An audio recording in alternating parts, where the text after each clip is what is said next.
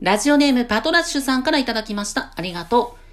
う。もうすぐクリスマスですね。サンタさんからプレゼントをもらえるとしたら、あずきさんは何をお願いしますか？新しい iPad をください。シップ虹色ラジオ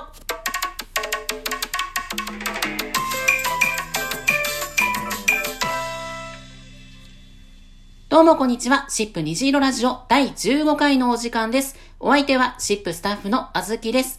シップに関する様々な情報やセクシャリティ、ジェンダーに関するお話を毎月第2、第4月曜日にお届けしていきます。というわけで今回のトークテーマはこちら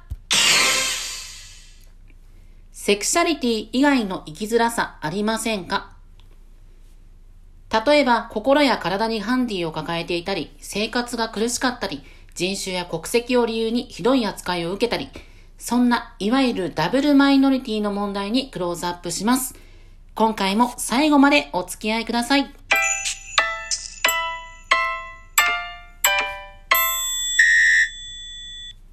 さて、今回もお便りを紹介しながら進めていくね。まずはこちら。ラジオネームゆっけさんからいただきました。ありがとう。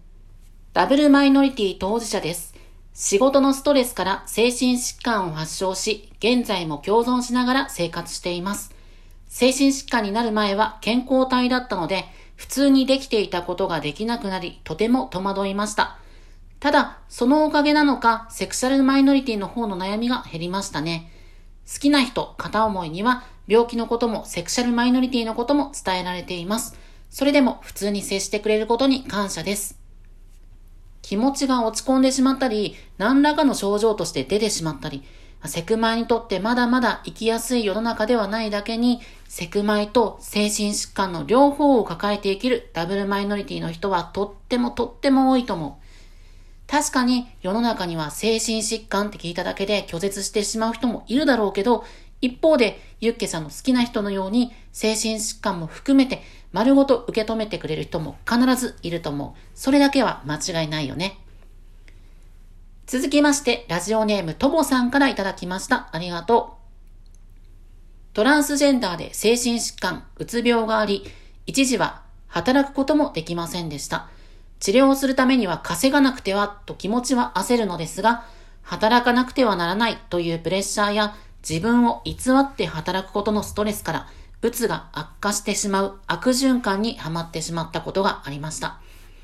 何がきっかけで悪循環が断ち切れたのかはっきりはわからないのですが、今は正社員として望むせいで働けています。ゆっくり休むとき、少し頑張るとき、タイミングはそれぞれです。時間はかかるかもしれませんが、望む生き方ができる日のために今日を生きましょう。ということで、ともさんも精神疾患と戦い続けてきたんだね。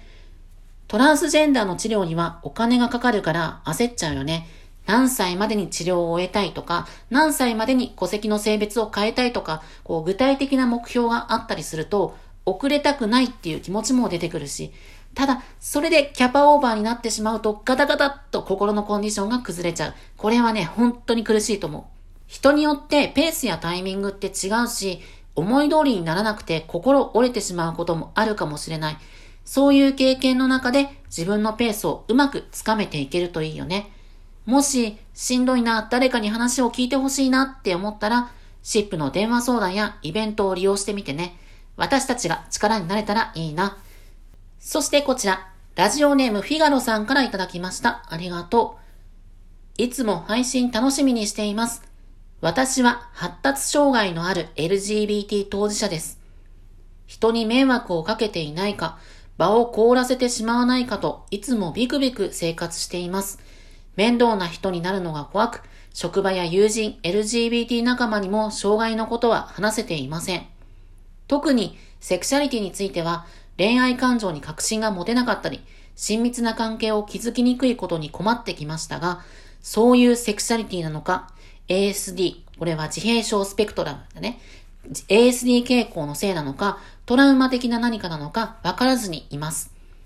たくさんの仲間たちとの出会いを通じ、LGBT であることには誇りを持てるようになりましたが、発達障害の生きづらさを受け入れるにはもう少し時間がかかりそうです。素敵な配信会を作っていただいてありがとうございます。そういう趣旨ではなかったのかもしれませんが、初めてお話できて気持ちが楽になりました。ということで、いつも感じていることをまっすぐお話ししてくれて本当ありがとう。発達障害も社会的マイノリティの一つだよね。特に人と関わるときに困難をきたしたり、不安を覚えたりする特性だから、フィガロさんの言う面倒な人扱いを受けたりして、孤独感を感じる場面っていうのも多いんじゃないかなって想像します。でも、セクマイであることを自分自身で受け入れることができているのはすごく大きなことだと思うよ。いい出会いに恵まれて本当に良かったし、同じように発達障害を持った仲間と出会うことで自分自身を受け入れることができたらいいな。そして最後はこちら。ラジオネーム、野良如来さんからいただきました。まあ私の滑舌が試されてるね。はい、ありがとう。はじめまして、父が外国人で母が日本人のミックスルーツを持つセクマイです。私は自分自身がセクマイであることをポジティブに受け止めていますし、親しい友人にはカミングアウトもして受け入れてもらえています。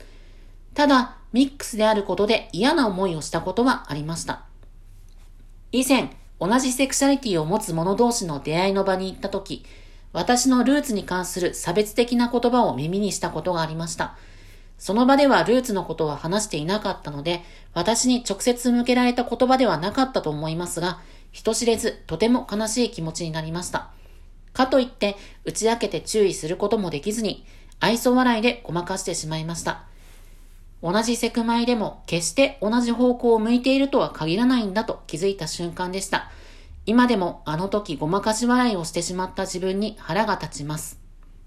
これね、本当に大事な問題だと思う。私たちはセクマイとか LGBTQ って言って大きな塊で連帯するもの同士ではあるんだけど、その反面、みんながみんな同じじゃないんだよね。ルーツや人種の違い、障害のあるなし、国によっては階級の違いなんかもあったりする。それから男女格差もそう。男性と女性はほぼ半々でいるはずなのに、女性は社会的には今でもマイノリティで会い続けてるよね。そう考えたら、同じ同性愛でも L と G とでは格差があるかもしれないよね。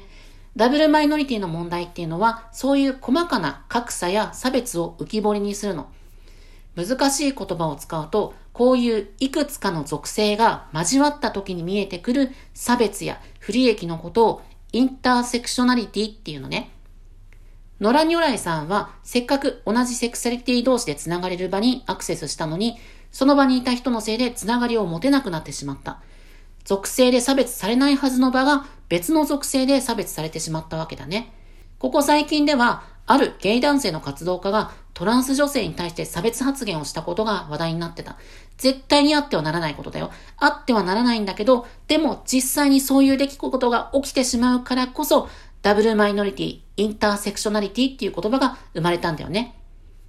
LGBTQ 差別を解消しよう。同性婚やパートナーシップ制度を実現させよう。トランスジェンダーの就労問題を改善しよう。そういう大きなテーマを持ってみんなで行動するのはものすごく大事。でも、同時に当事者一人一人の違い、より不利益を被る人はどんな人なのか。自分も不利益を被ってるけど、一方でその人たちと比べて自分はどういう特権を持っているか。違う属性の人を知らないうちに排除していないか。そんなセクマイの中での細かな力関係を見つめるレンズも常に磨いておく必要があるんじゃないのかなって私は思うね。ちょっと難しい話をしちゃったけど、今回のテーマで絶対に話しておきたいことだったんだよね。一人でも多くの人に届いていたら嬉しいです。今回紹介したお便り以外でも、例えば体が不自由とか、家が貧乏で困っているとか、そういうふうにいろんなマイノリティの人がいっぱいいると思う。そういうダブルマイノリティの問題、一人一人の細かな違い、一緒に見ていけたらいいな。